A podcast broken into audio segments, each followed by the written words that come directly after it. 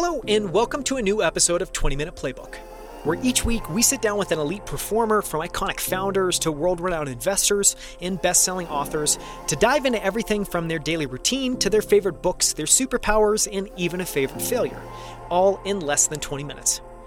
I'm Daniel Scrivner, and on the show today, I sit down with crypto legend Joey Krug. Joey is a co founder of Augur, which is a global no limit betting platform for anything. He's also a co founder of Eco, which has raised more than $86 million from A16Z, Lightspeed, and L Catterton, all to build a new type of bank built entirely on crypto rails.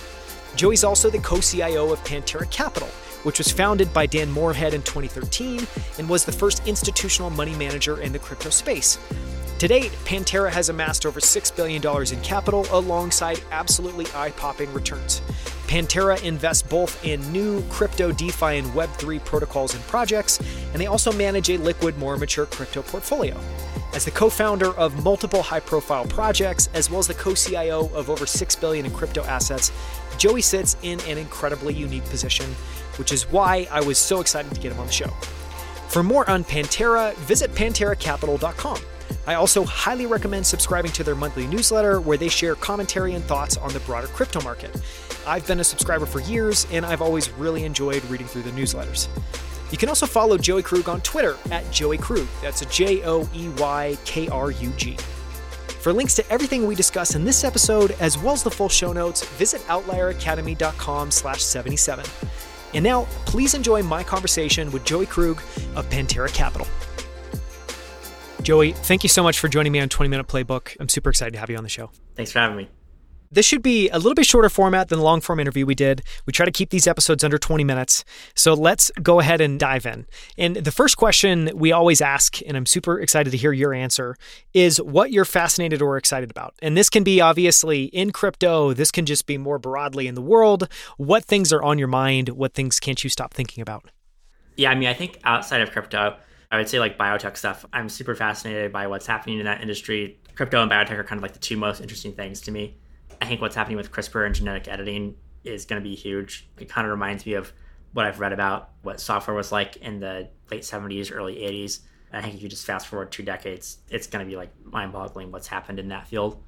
I think outside of that, I'd say obviously crypto.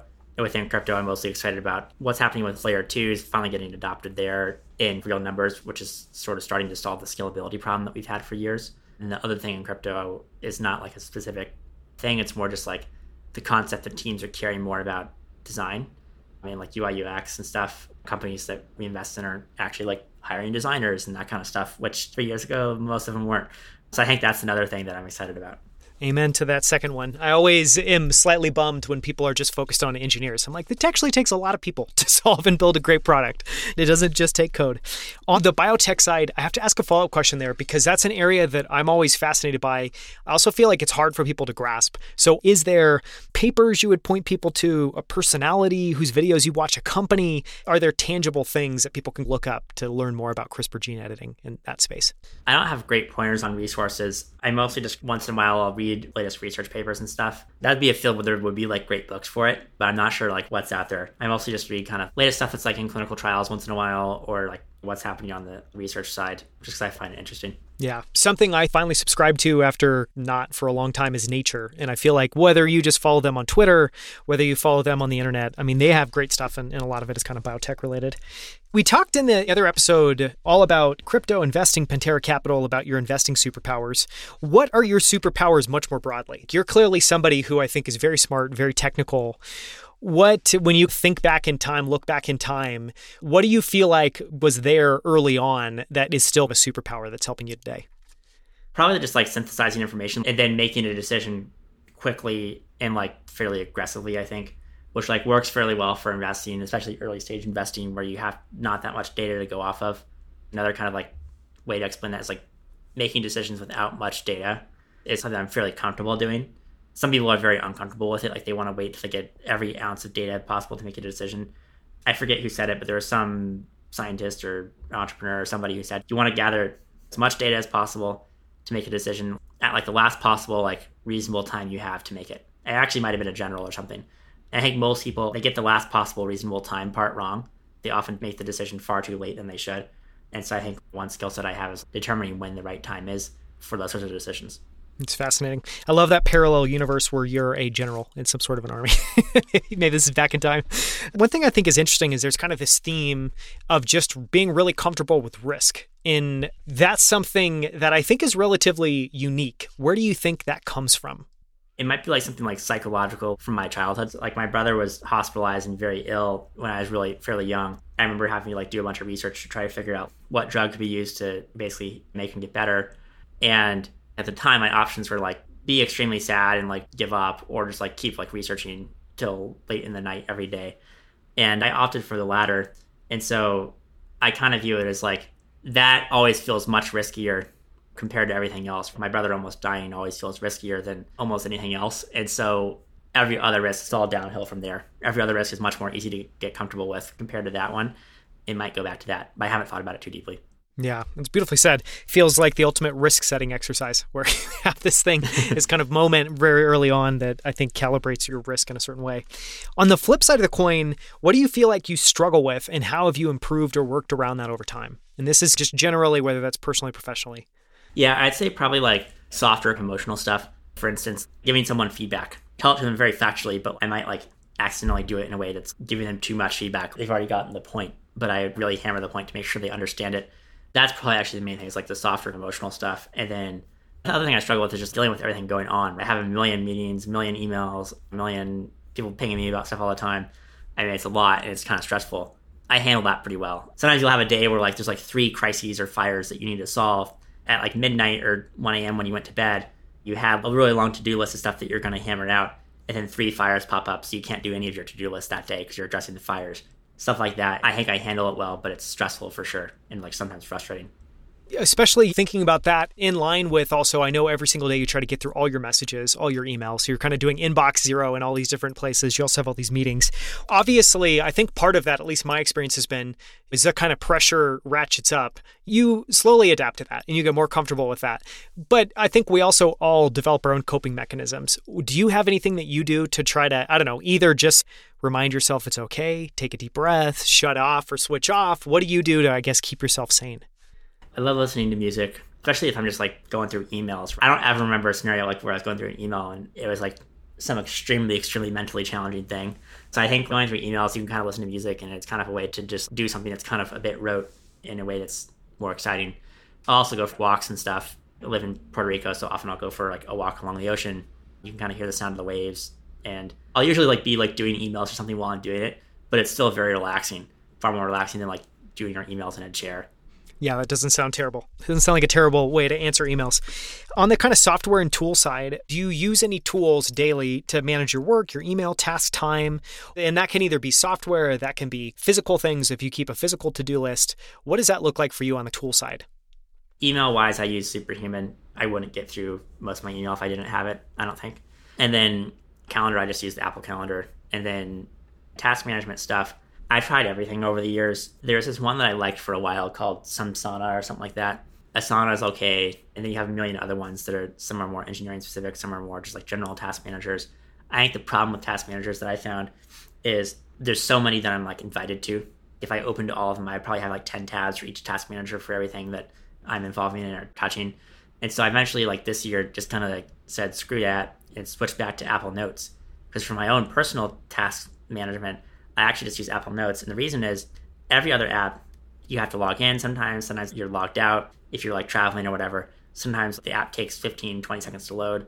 I may have two seconds to like note something down, commit it to the notes, and then go back to what I need to be focused on.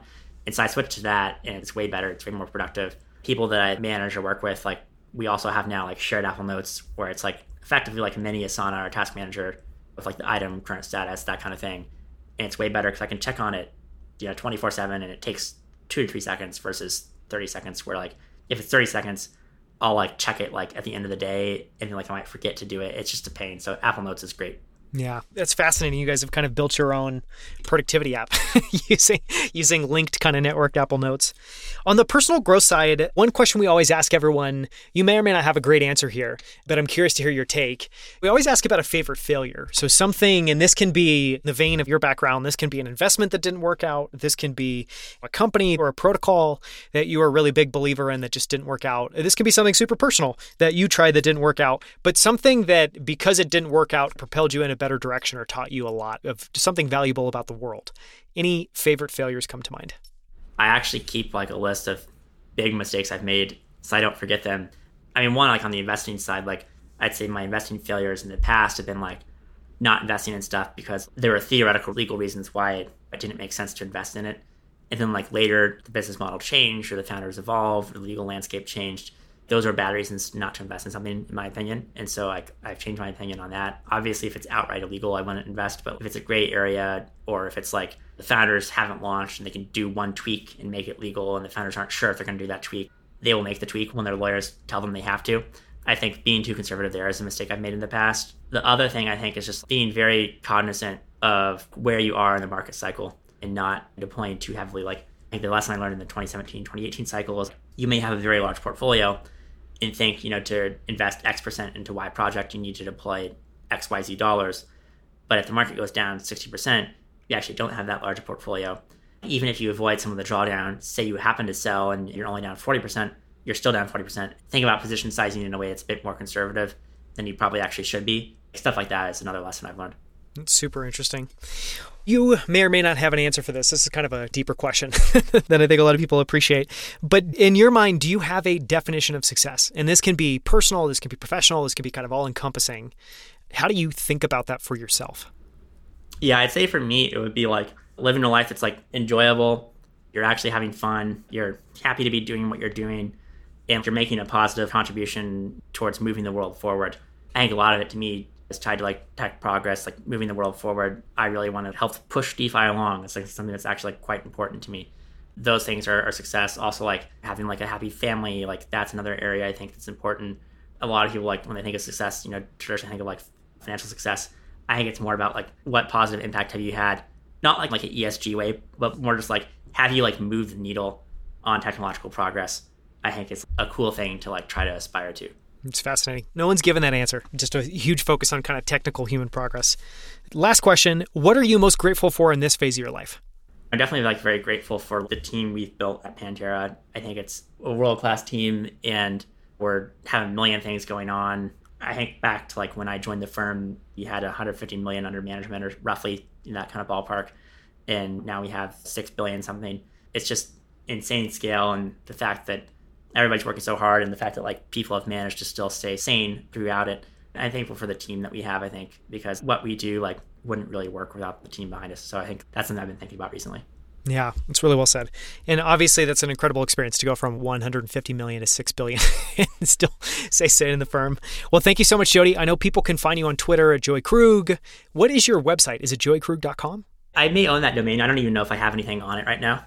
You can just find me on Twitter. Twitter's great or email either of those are good. And I know people can also email you, especially if they have interesting projects, things they're working on in kind of DeFi crypto space at joey and panteracapital.com.